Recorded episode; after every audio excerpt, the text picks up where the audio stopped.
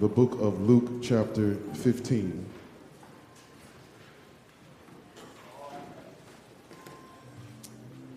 Luke chapter 15. And I really need you all to pray for me. This is a very special message to me. I just need you all to pray for me. Can you pray for me? Amen. Amen. I know you're going to do it, so I'm just going to let it let it hang there. Luke chapter 15, we're going to read verse number 11 and onward. When you have it, say amen. amen. Amen. The Bible says, Then he answered, and then he said, rather, a certain man had how many sons, everybody? Two sons, and the younger of them said to his father, Father, give me the portion of goods that falls to me. So he divided to them his livelihood, and not many days after, the younger son gathered all together, journeyed to a far country, and there wasted the possessions with prodigal living. What kind of living, everybody? But when he had spent all, there arose a famine in the land, and he began to be in want. Then he went and joined himself to a citizen of that country, and he sent him into the fields to feed what everybody? And when he would gladly have filled his stomach with the pods that the swine were eating, and no one gave him anything, but when he came to himself, he said, How many of my father's hired servants have bread enough and to spare, and I perish with hunger? I will arise and go to my daddy. Hello, somebody. And I'm going to say to him, Father, I have sinned against heaven and before you. I am no longer worthy to be called your son. Make me like one of your hired servants. And he arose and came to his father. But when he was still a great way off, his father saw him and lay and had compassion and ran and fell on his neck and kissed him. And the son said to him, Father, I have sinned against heaven and in your sight, and I am no longer worthy to be called your son. But the father said to his servants, Bring out the best robe, put on him, and put a ring on his hand and sandals on his feet, and bring the fatted calf. What kind of calf, everybody? Here and kill it, and let us eat and be merry. For this is my son. He was dead and yet is alive. He was lost and is found. And they begin to be what, everybody? Now, the older brother was in the field. And as he came, he drew near to the house. He heard music and what, everybody? So he called one of the servants and asked what is these what these things meant? And he said to him your bro has come back. And because he has received him safe and sound your daddy has killed the fatted calf. But he was what everybody? And would not go in. Therefore his father came out and pleaded with him. So he answered and said to his father lo these many years I've been serving you. I never transgressed your commandment at any time, and yet you never gave me a young goat that I may make merry with my friends. But as soon as this son of yours, who has devoted your, excuse me, devoured your livelihood with harlots, you killed the fatted calf. I'm going to end right there. Today, I want to talk to you from the subject, the prodigal God. The prodigal God. Let's bow our heads for a word of prayer. Father God, I need you today. I don't know what you're going to do, but I'm going to let you do it. Because I need another word today. We thank you for the service this morning, but Lord, we need a double portion right now. I need a double feeling right now. I'm weak. I am weak. I am tired. I am worn. I don't feel like preaching this, but I know you do. So, Lord, use me, bless me, and bless these people here in this place. Turn this place around and do something that only you can do. I'm asking God, please, for your mercy and grace to fall upon this place in Jesus' precious name. And everyone said, Amen and amen. Turn with me in your Bibles to the book of Mark. What book did I say, everybody?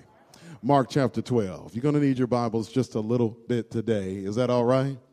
It's good to have a Bible in church. That, that makes sense, doesn't it? That makes a little sense. Mark chapter 12 and verse number 30. Mark chapter 12 and verse number 30. When you have it, say amen. Y'all pray for the preacher. My voice is trying to go out.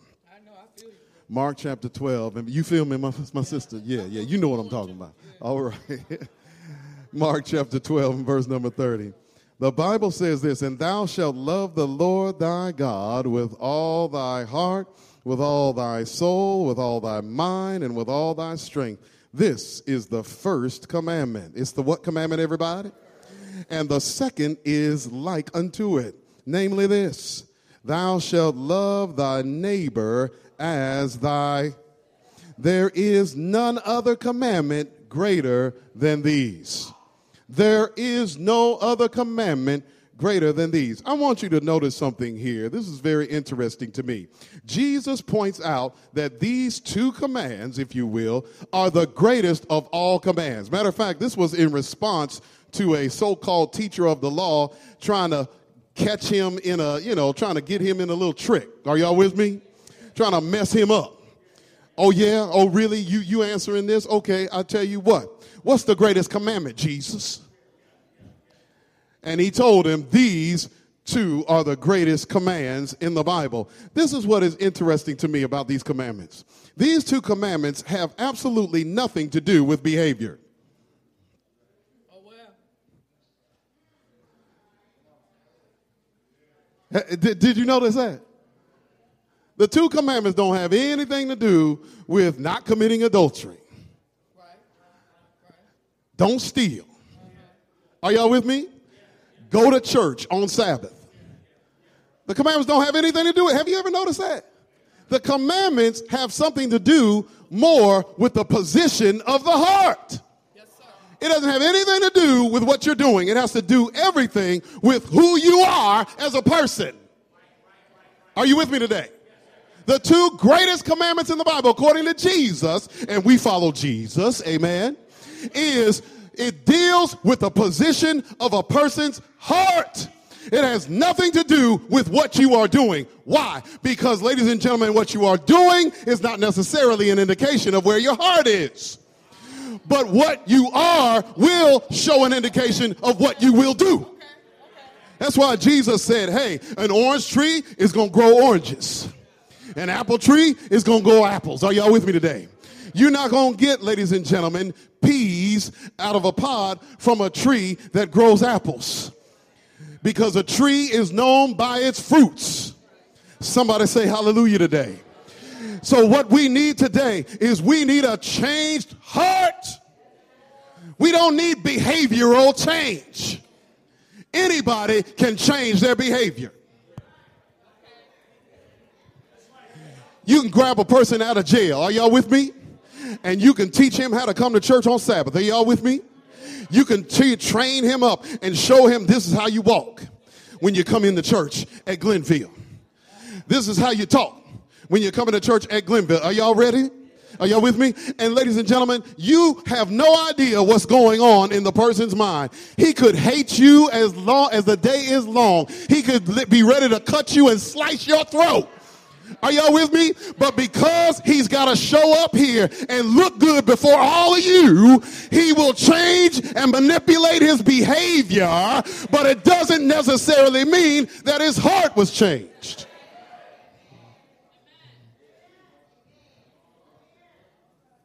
So, how do you know when a person's heart is changed?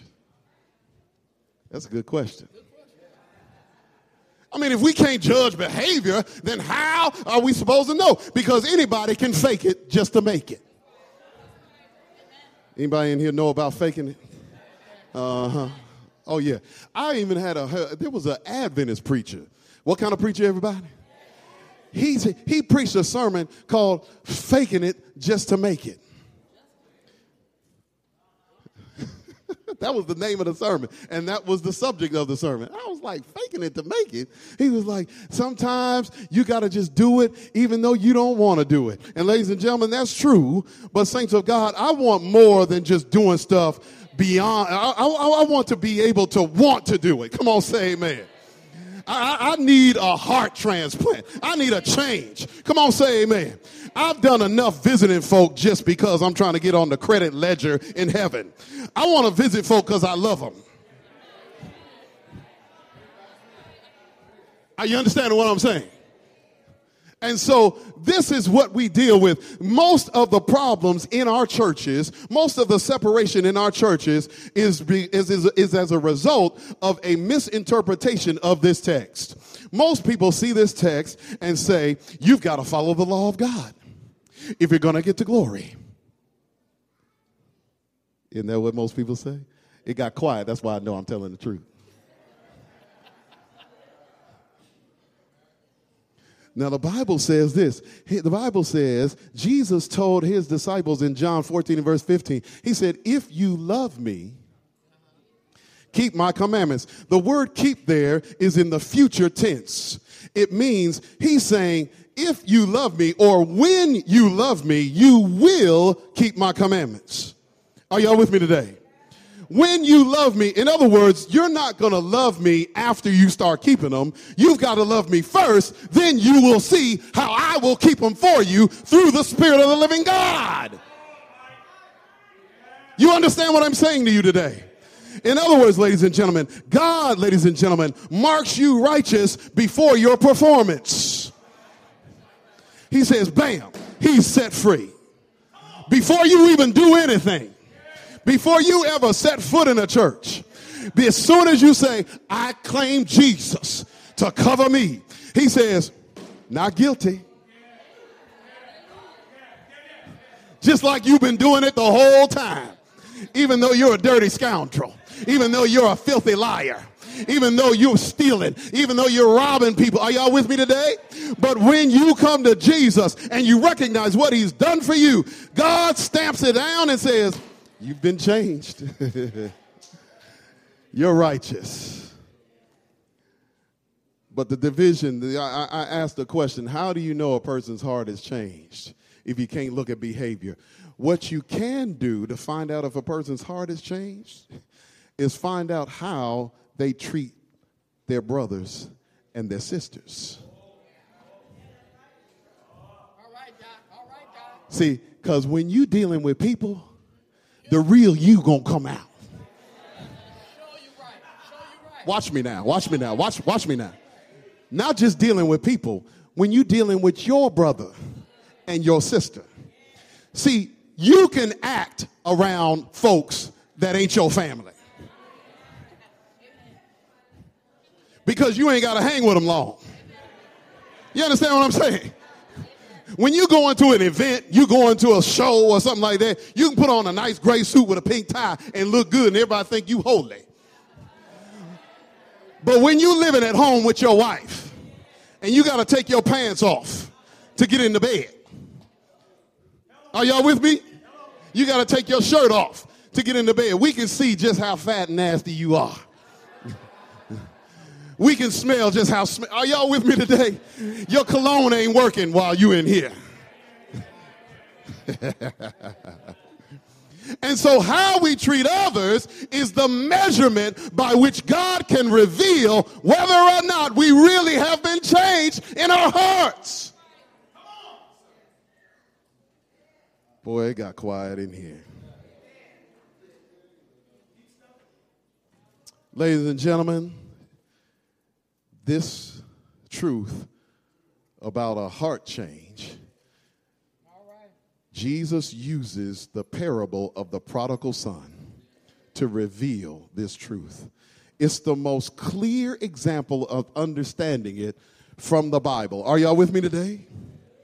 It's one of the most beloved stories. And most readings of the story tend to focus upon the sins and the issues of the younger son.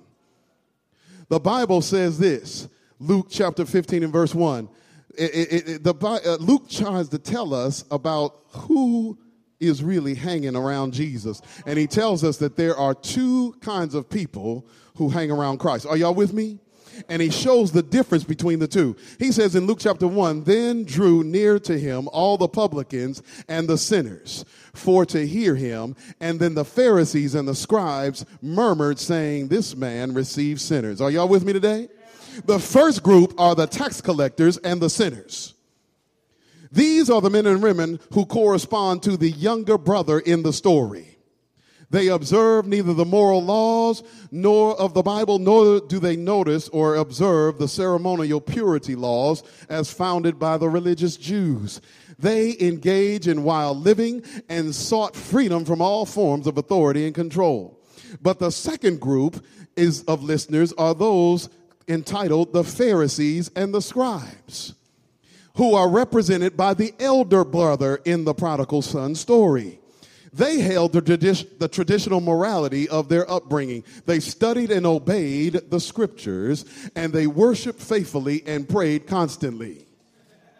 With a few short words, Luke shows us how different each group's response to Jesus was. The Bible tells us that the tax collectors and the sinners were gathering around Jesus.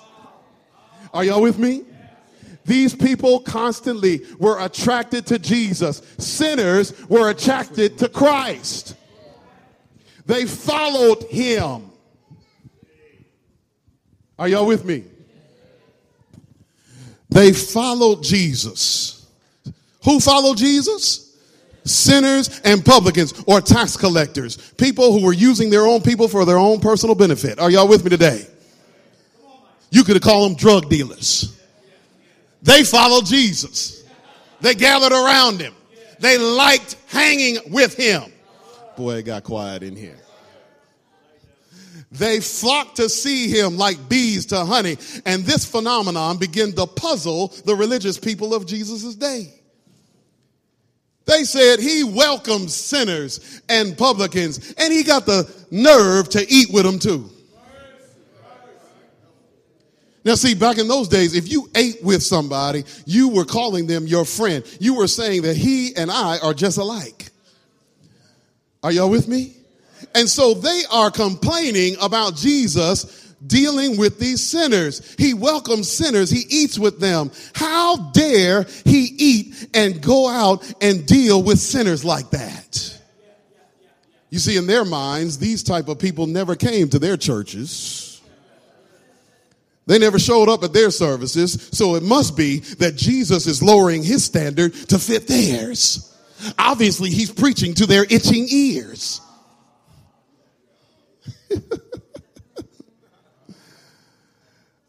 and these people, these two kinds of people, sinners, are y'all with me? And religious people, they hate each other to this day. And it's the main cause of division in the church. What we need to understand about this story is that the story is for Jesus gave the story for the elder brother. The truth is, most of our churches today are filled with older brothers who look down on sinners and publicans. That's why most younger brothers won't set foot in a church because they're scared and afraid of the judgment and the judgmental nature that elder brothers are willing to spew out on them by running them back out of the church. And the reason why they're running the church, ladies and gentlemen, the elder brothers, is because they're the ones who stayed at home. They're the ones who stuck it out. They're the ones who held to the tradition. They're the ones who've been working so hard to make their life look good. They are the moral conformists. They're in control of the church while the younger brothers are trying to get back in but can't. Ironically, both brothers think they're right, but the truth of the matter is they're both wrong.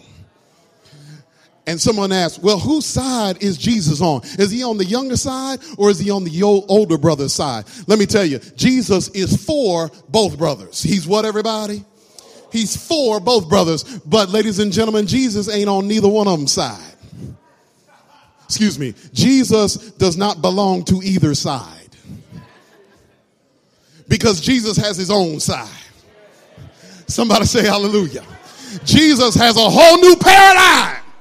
He's got a whole new way of life, ladies and gentlemen. It's completely separate and different from our mindset. Ladies and gentlemen, all the people in the world fit inside these two brothers' stories.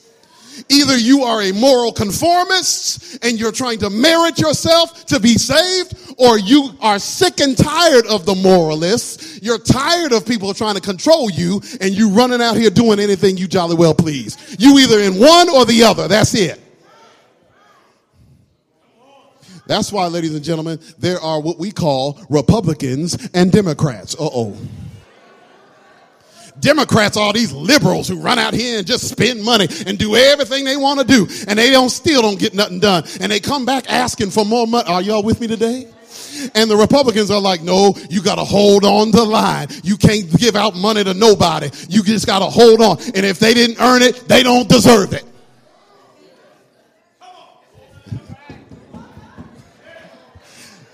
That's why, ladies and gentlemen, we can't come up with a whole nother political party because it's only two parties in the world system. It's the liberal party or it's the moral party. Are you with me? You got law breakers and you got law fakers. Are y'all with me today? So Jesus tells this story because everybody fits in one or the other brother. You can say whatever you want, but ladies and gentlemen, I want you to know. Can I just be? Uh, how, what do you say when you open up? What, what is that called? When you let me be transparent. I've been both brothers. Are y'all with me? I've been both brothers. I've been a younger brother because I was born third in a group of three. I was a younger brother. Hello, somebody. I was spoiled. When everybody else had to do stuff, I didn't have to do it because I was the cute one. You with me? Yeah. Yeah, I had the green eyes and the curly hair, and I was so cute. I didn't have to worry about nothing. Mama paid for everything. She did it. She's still doing stuff for me even now. Still the baby. That's my baby. And then when I came to Christ, are y'all with me? And I was born again. Somebody say hallelujah. I was set free. Thank God for the freedom. Come on, say amen. But after a while, you get to dealing with folk and there's mess in the church. Hello, somebody. And after a while, you get a little moralistic. After a while, you get a little girding under your feet. Are y'all with me? After a while, you get some, some, some, some credit behind your name. You start writing down stuff on your account in heaven. Went to go see Sister So and so. Check. went and prayed for Brother Johns. And he was healed too? Double check. I wish I had help in here. yeah. Oh, yeah, I get double for that, Jesus. Had to deal with these knuckleheads up in here. No, they didn't get saved, but I'm sick of them. I got them out the church. Triple check. Didn't need to come up in here anyhow and I became, spiritually speaking, an elder brother. Yes, sir. Yes, sir. Are y'all with me today? And so here we are in this story. Now, watch me now. Here we are in this story. Jesus tells the story. He begins with the younger brother. The younger brother, watch this. The younger brother comes and says, Daddy, I'm sick of your rules. I'm tired of you and your rules. I want my money. Just, just give me my money. Now, of course, we know that in ancient times that when you said something like this, you were disrespecting your father beyond comparison. You're basically telling your father, Daddy, I wish you were dead so I can get what you got. Now, watch this. The Bible says that he asks the father for his portion. But the Bible says this this is an interesting twist. He says, that the younger son asked for the money, but the both sons get the portion that belongs to them. Okay, yeah, that's Did, did you catch that? Yeah. Yeah. The younger son has enough nerve to do what he wants to do. Just give me my money. But the older son, who's still in the house, he gets his, even though he didn't ask for it. Are, are you with me now? Now keep note of that because I'm coming back to that. Now watch this. The younger son, the Bible says, goes out and he just lives as he jolly well please. Now, saints of God, I've been there. I don't know if you've been there, but I've been there. So sick and tired of people trying to tell me what to do. I'm going to make my own rules. And the Bible says in Romans that as be, thinking on myself wise, I became as a fool. Left the house, left the church. I grew up in the church. Left the church. Are y'all with me? ran out there, ran everything I could run with all the little bit of money I had. I probably could have been a millionaire by now. Ran out there, did everything I jolly well wanted to do, ladies and gentlemen. And that's what the younger son did. And the Bible says that, watch this now. Now, this is how the devil works. The Bible says that the younger brother ran out of money. So he's at the party that he put together. He done brought everybody in in brand new Lexus limousines. You with me? So everything's going, the party's going, dun, dun, everybody's jamming and everything. And his friends come over to him and say, Mike, listen, hey, listen, we need some drinks. Can you, can you give us your credit card? And he said, yeah, yeah, I'll do it. And they ran the credit card and the credit card, credit card said, beep, beep, beep, beep, beep, no more funds. And the lights went out the music stopped. And his friends, all the ladies that was with him,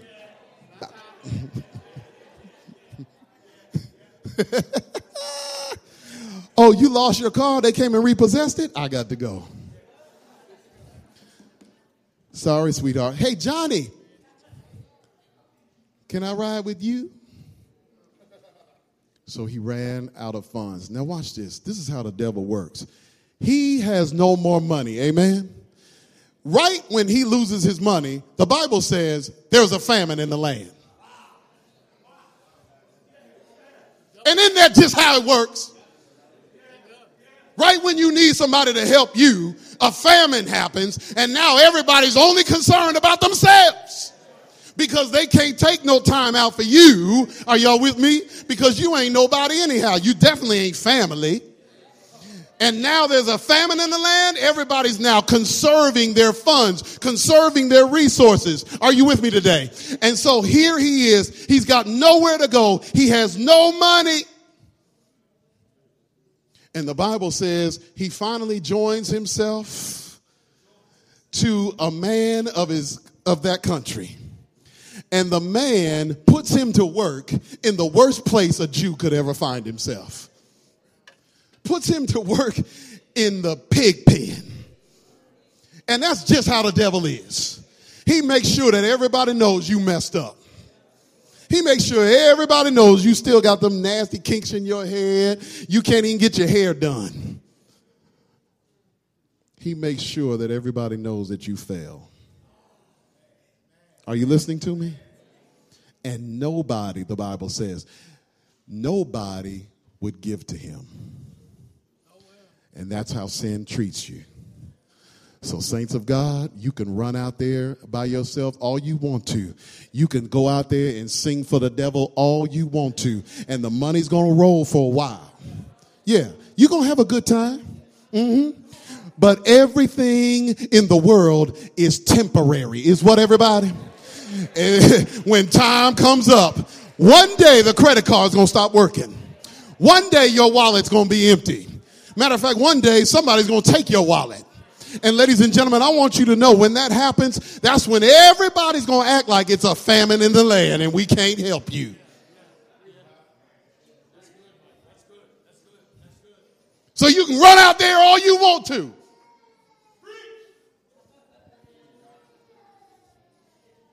Not only will you go to hell, but you're going to live in hell while here on this earth.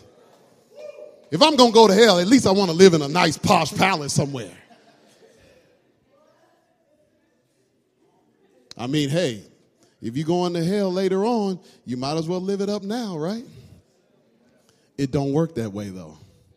And the devil makes sure it doesn't work that way. Are you listening to me? He's going to pull the rug out from under you sooner or later. I want you to look at every star that's in your head, every singer, every uh, actor, celebrity, Hollywood star, every last one of them has one of these moments, and they don't know what to do about it because they need Jesus. Come on, say amen. I say, come to Jesus now. I don't need to go through all that. Come to Jesus now. The Bible says that finally he came to himself. I love this. He came to himself. He recognized who he really is supposed to be. Come on, say amen. The Bible says he recognized who his father was. But he didn't recognize fully. What he realized is that his father still had funds. His father still had the money. And he said, I know what I'm going to do. I'm going to grovel. I'm going to get on the ground.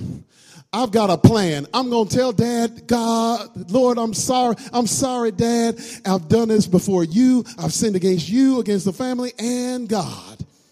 That was his plan. And then he told his dad, he told himself that he was going to tell his dad, Dad, just make me a hired servant. Just make me a what, everybody? A hired servant. What's a hired servant? A hired servant is somebody who gets paid for their work. Am I right about it? Just make me a hired servant and I'll pay you back everything that I lost. And that's how we are sometimes as younger brothers. We come back into the church, but we're still working to be saved. Are you listening to me? That was his plan. I'm going to go back and I've got the plan. When Jesus comes in my life, I've already got a plan set up, Jesus. Just give me enough footing so I can work my way back in. And so he goes back to his father. But what he does not count on is the compassion of the father. Ladies and gentlemen, he is a far way off, the Bible says. And before he even gets there, the father's already out on his porch looking for him. Been out there looking for him for year after year after year. He knows his son is coming back because he knows the devil's, go- devil's going to whip up on him. Come on, say amen. He said, when the devil really gets him, I'm going to be standing right here. And he saw him, and the Bible says he ran out to where he was. Lord, thank you, Jesus. And the Bible says he fell on his neck. Come on, say amen. And he told his hired servants, ladies and gentlemen, he wouldn't even listen to what the to what the son had to say. The son was like, "Daddy, listen, I, I want you to know I'm sorry, and what I'm going to do, I want you to make me a hire." He said, "Shut up. This is my son. Hey, go get the go get the robe, go get the ring. We gonna make you a son right up in here right now." You ain't got to pay nothing back. Because if you have to pay back, you will not be my son. You will be a hired servant and you'll be a slave instead of a son. I will not let you have that relationship with me. And so, ladies and gentlemen, he runs out to him. And, saints of God, what most people don't know about this story is that, ladies and gentlemen, they had the legal right, the people in the community had the legal right that if they ever saw or had their eyes cut upon this son again because of his disrespect for his father, ladies and gentlemen, they all could have stoned him. The father runs out to the son to cover him from the stoning of the neighbors. You know, church folks. let me quit. Let me quit because y'all ain't ready for that. Let me quit. And so he brings him back in, kills the fatted calf. Now I want you to remember something. I want you to see this. Praise God for his grace. Come on, say amen. Praise God that he allows us back into the fold after we messed up. But, ladies and gentlemen, I want you to understand listen to me. There is a cost to forgive you. Are you listening to me? There's a cost. Listen to me. Every time you sin against your brother and somebody and you are forgiven, every forgiven person in here, somebody paid the cost. Are you hearing me? When you get out there and get on drugs and lose and everything, somebody's got to send you to the drug rehabilitation center. And it ain't you. Somebody got to let you back up in the house when you lose your job because you was being dumb. Somebody's got to put out their life for you. Oh, you don't want to hear that. It costs, ladies and gentlemen, when you are forgiven, it costs to let you back up in the house. It costs somebody something other than you.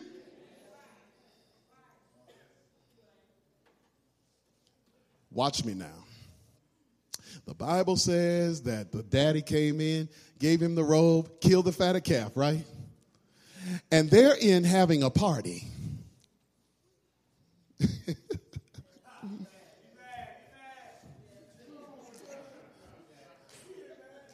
but, ladies and gentlemen, there's another son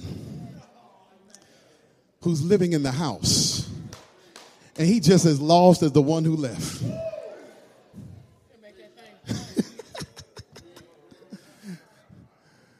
Watch this now. The question is, why is he so angry? I don't understand. Your brother's back. You should be able to enjoy the joy of receiving one who, ladies and gentlemen, is a part of your lineage.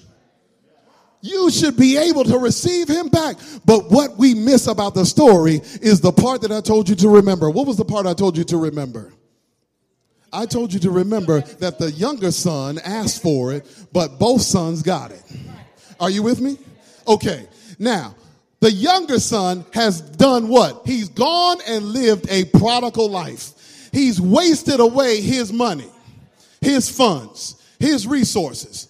So now he's coming back into the fold. The father has made him a son again, which means he has a right to inheritance. What inheritance? He wasted his. No, no, no. No. no, no, no, no. No, man, no. Don't don't tell me that, dog. Don't don't don't tell me that, dog. Don't tell me that, baby. No. Did you did you say what I think you just said to me? You said my daddy put a robe on him. You said my daddy put a ring on him. Gave him the credit cards to the account. You said my daddy killed the fatted calf for that sorry joker. Doesn't daddy know that it's my money now?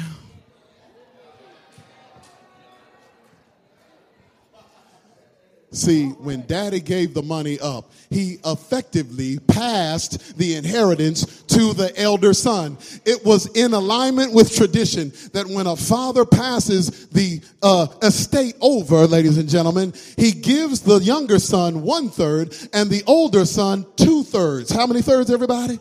Two thirds. Why? Because the older son is the one that has to take care of the estate. He's got to procure the name. He's got to keep the name going, progeny, the progeny going on and on and on. He's got to take care of the family. Are y'all with me today? And so when the younger son comes back, he's like, oh no, you ain't give, that's my robe you put on him. That's my ring you put on him. That's my calf that you killed. It's not even yours anymore, daddy. You gave it to me. How dare you let this joker back up in here? Do you know how many times I've had to pay for his disobedience? And the Bible says that he tells daddy this. He says, listen, when, listen, when your son left, He said, Listen, I held to your commandment perfectly. Isn't that what he says? He said, I never transgressed your law, not one time. And the father doesn't even argue the point with him. Yeah, you did come to church on Sabbath morning early. Yeah, you did read your Sabbath school lesson. Yeah, you did, ladies and gentlemen, go and heal people in my name. But have you changed? Have you changed? Are you with me? I never transgressed your laws. And you got the unmitigated gall to kill the fatted calf for him. Now watch this. I want you to see this. This is an incredible statement by this young, young man, the elder son. Watch this now in Luke chapter 15 and verse 29. You with me? It I want you to read this. So he answered and said to his father, Lo, these many years have I been serving you. I never transgressed your commandment. When? I never did at any time. Then he says, and yet you never gave me, gave who? A young goat or a calf that I might make merry, not with you with my friends. You with me? He tells the father, You never killed a fatted calf for me so that I could go and party with my homies. I don't want to have anything to do with you either. The only reason why I'm in here doing the right thing is so I can get what you got, so I can control what you got. I just want to run the church. It's my church. How you gonna let these jokers come back up in here trying to run something, trying to be on the board? Please, are you kidding me? They've been out there doing all that dirt. I stayed in this church. I grew up with Ellen White's friends. You ain't gonna tell me they gonna come up in here and start making changes. Are you out of your mind? Trying to take part of my inheritance? You must be crazy. This ain't your church anyhow. It's my church.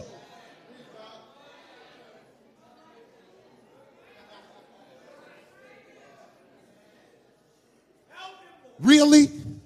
Really? You gonna let him? Really? You gonna make him a something? Really?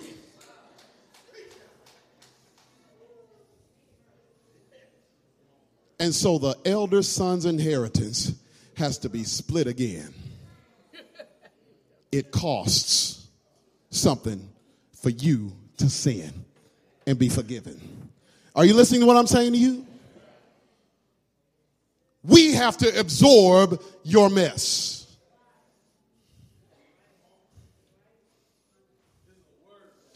And that's the pain that a lot of people feel who've been holding the line for so long.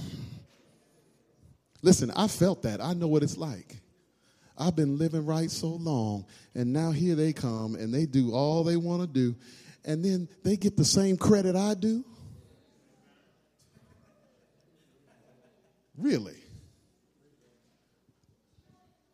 But that's the kingdom we live in, saints of God.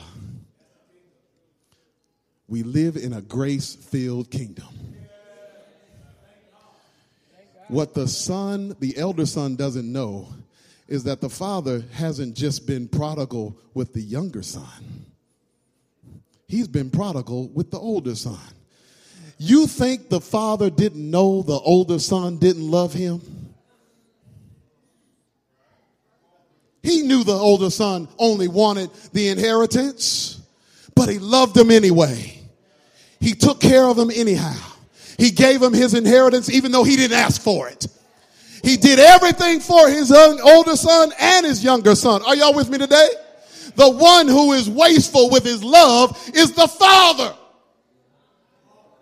He's wasting his love on two young men who never, who never reciprocated. He's a prodigal God. Come on, say amen. He loves us. You think he didn't know that the older son wished he was dead? The older son would have stabbed him in the back if he ever got a chance. But listen, the Father loved him anyhow, and the Father still loves you. Even though you're in the church and you've disrespected his word. Even though you're in the church and you've disrespected people who've come back in. Even though you're in the church and you still think it's your church instead of God's church. God still loves you. He loves you. Watch what Jesus says here. Excuse me, what, what Jesus says the Father says in response to what the Son has said. Verse 30. As soon as this son of yours, look, he won't even claim his brother. As soon as your son comes back and has devoured all his livelihood with harlots, you killed the fatted calf for him. Verse 30, I love this part. And he said to him, Son, you're always with me, and all I have is yours. What's the father saying there? He's saying, Son, you've got me and you've got the goods. There's nothing else I can give you. What else do you want? Ladies and gentlemen, if you've been in the church for a while, God wants you to know you've got Him and all His blessings. They're always there for you, they're always ready to be given to you. Are y'all with me? You've got every gift of the Spirit. You've got everything you need. It's all in the house. There's no reason to complain. God loves us. Come on, say amen. He loves you even when you acting crazy. He loves you even when you act like you didn't do nothing wrong. And we all know that that's a lie. He loves you irregardless. He loves you anyhow. That is a blessing. Come on, say amen. The interesting thing about this story is that Jesus uses this story and he tells us let me say this. It was the tradition, are you with me? Throughout Jewish society, that the elder son is responsible for the younger siblings. Are you with me? So, when a younger sibling goes off, when a younger sibling messes up, when a younger sibling trips up, when a younger sibling gets caught up in jail, when a younger sibling, ladies and gentlemen, gets all messed up and discombobulated and unable to do what he can do, ladies and gentlemen, it was the elder son's responsibility to go looking for the young. Oh, I wish I had help in here. I want you to notice this. This parable is within three parables. How many parables? The first parable is the parable of the lost sheep. Are you with me?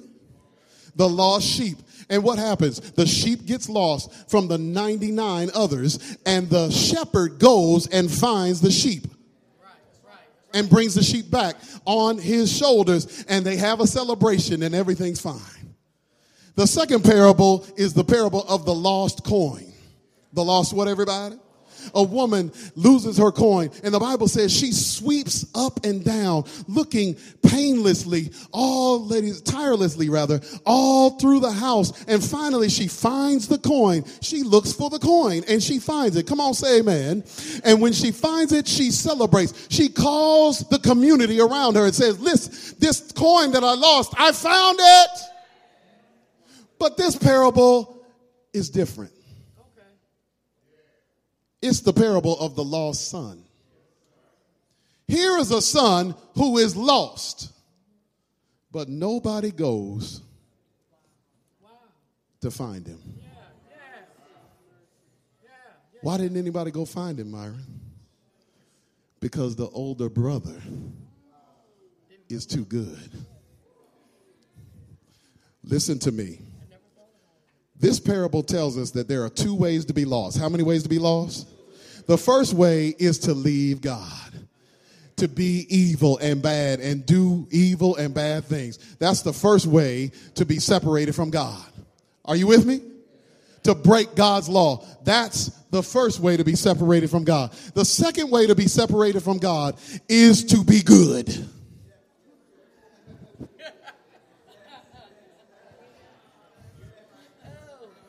He's so good. He's so holy. He's so righteous. He's so perfect that he can't even go into the party and the celebration with his father and his no brother.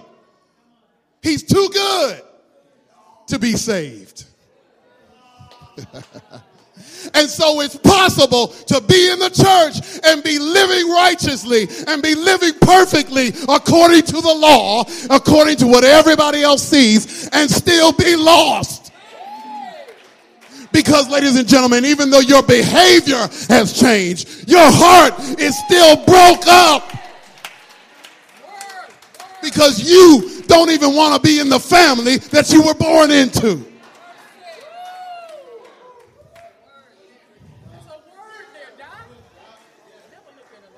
Are you listening to what I'm saying to you today? It's possible to be too good to be lost.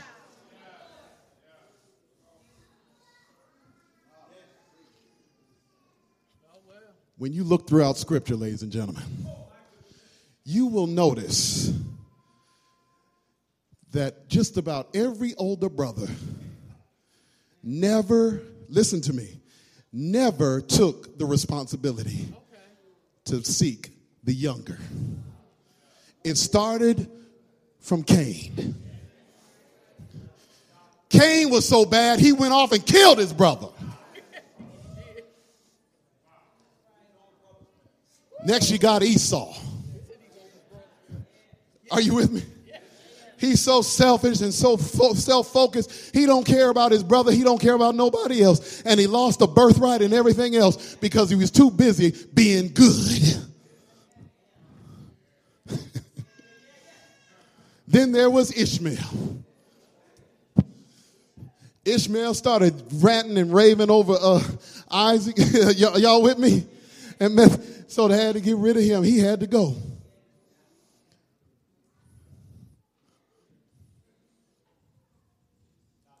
And then, ladies and gentlemen, there's another younger brother story.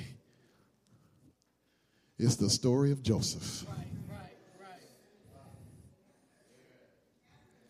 He's got 12 older brothers. 12 older brothers, not one, 12 and every last one of the 12 shrunk their responsibility. Matter of fact, they made it their business to find a way to sell their younger brother into slavery.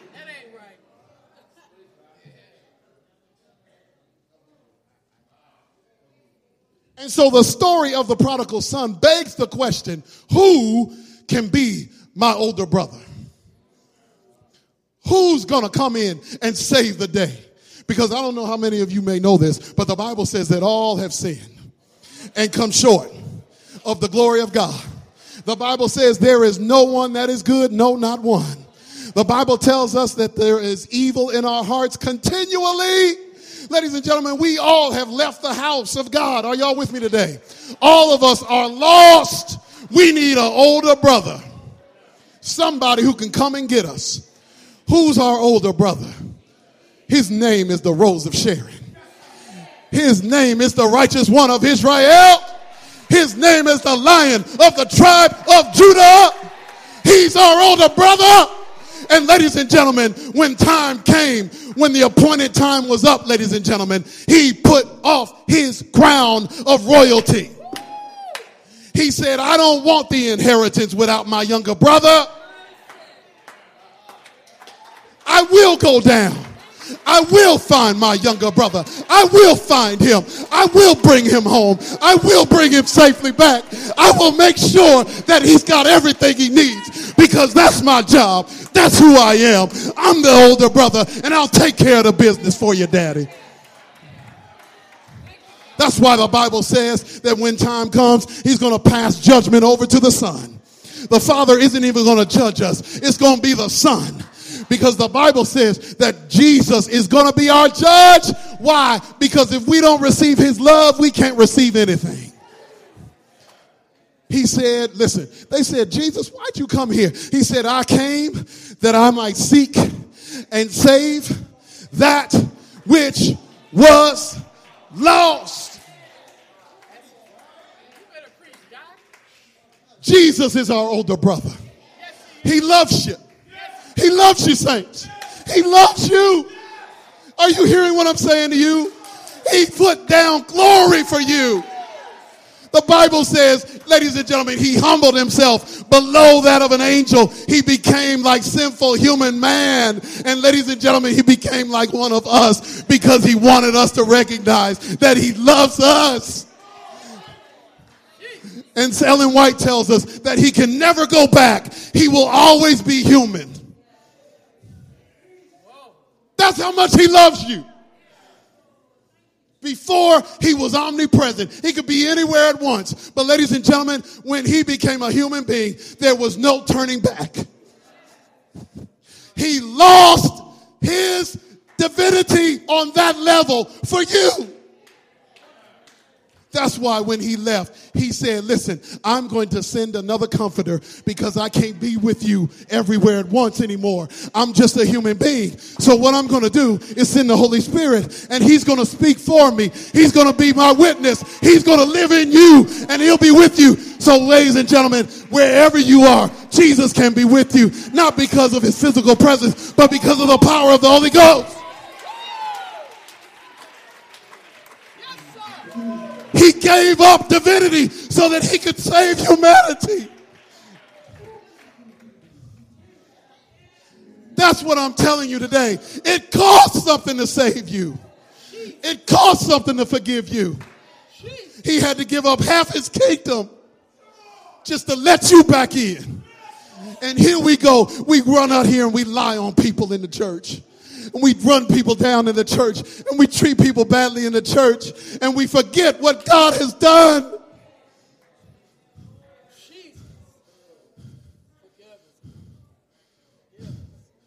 He loves you, saints. He took a one way trip. A one way trip. I wouldn't have done it. I'm just letting you know. if you had me as a savior, good luck. But Jesus loves you. He gave his life for you in more ways than one. And all he's asking you is to respond. Just recognize what I've done. Can you acknowledge that I came to save you? Won't you please just respond? As the music plays.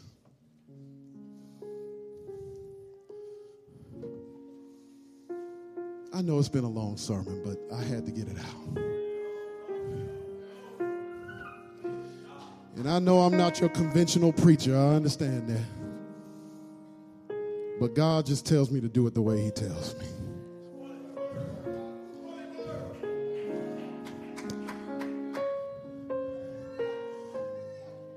Saints, God, listen to me. He loves you so. I wish I could just transfer the understanding to you. He's such a powerful God. And the one thing he can't do is save you against your will. He can't do it. That's the whole point of the parable. He's trying to tell the Pharisees, I can't save you if you feel you don't need to be saved. You've got to humble yourself like he did. And he had no reason to humble himself. The Bible says he never sinned, yet he became like one of us. So we should be like minded. Come on, say amen. Let this mind be in you, which was also in Christ Jesus, who gave his life for sinful humanity. The Bible says he came to his own and his own didn't even recognize him. because he wasn't pretty enough. He didn't have a crown on his head. Then maybe we would have recognized him, but he was just a regular old somebody. Ladies and gentlemen, he took all that off for you. He took all the jewels, all everything. He laid it at his father's feet. He said, Daddy, I'm going to take care of my business. Daddy, you take care of mine. He loves you, saints. That's all I'm here to tell you, really. He loves you. He will do anything to save you. He will. And He is. Someone here needs to say, Lord, I'm responding to your love. Lord, I want to be changed, not just on the outside, but on the inside. God, I want a new heart and a new spirit. That's what I want. And I'm asking you, I'm begging you, God, do it for me. Like you did for the younger brother. Do it for me like you did for David. Do it for me, oh God, like you did for everybody else. Do it for me. If that's you, I want you to come here. We want to pray for you. You want to say, God, I want you to change my heart right now. Take out my stony heart of flesh and give me a new malleable heart to your will. Because God, only you can do it. Listen, God, I've tried to change my behavior. It don't work. Because as soon as I get a chance, I go right back to doing what I used to do. I need a change. Praise God, saints. Praise God. Is there somebody else? You want to say, God, I'm tired of playing the game. I am tired of playing the morality game. I will not do it any longer. I'm going to let you do it or it won't get done. Either you're going to change me or I won't be changed. If that's you, come on down. God wants to do it for you. He wants to do it for you. He loves you, saints. He loves you no matter who you are. He loves the older brother and the younger brother because they're all a part of his family. God loves you. He knows what you really need. He knows what you really need. Somebody praise the Lord for these people who've come. Praise God. Hallelujah. Is there someone else today? Is there someone else today?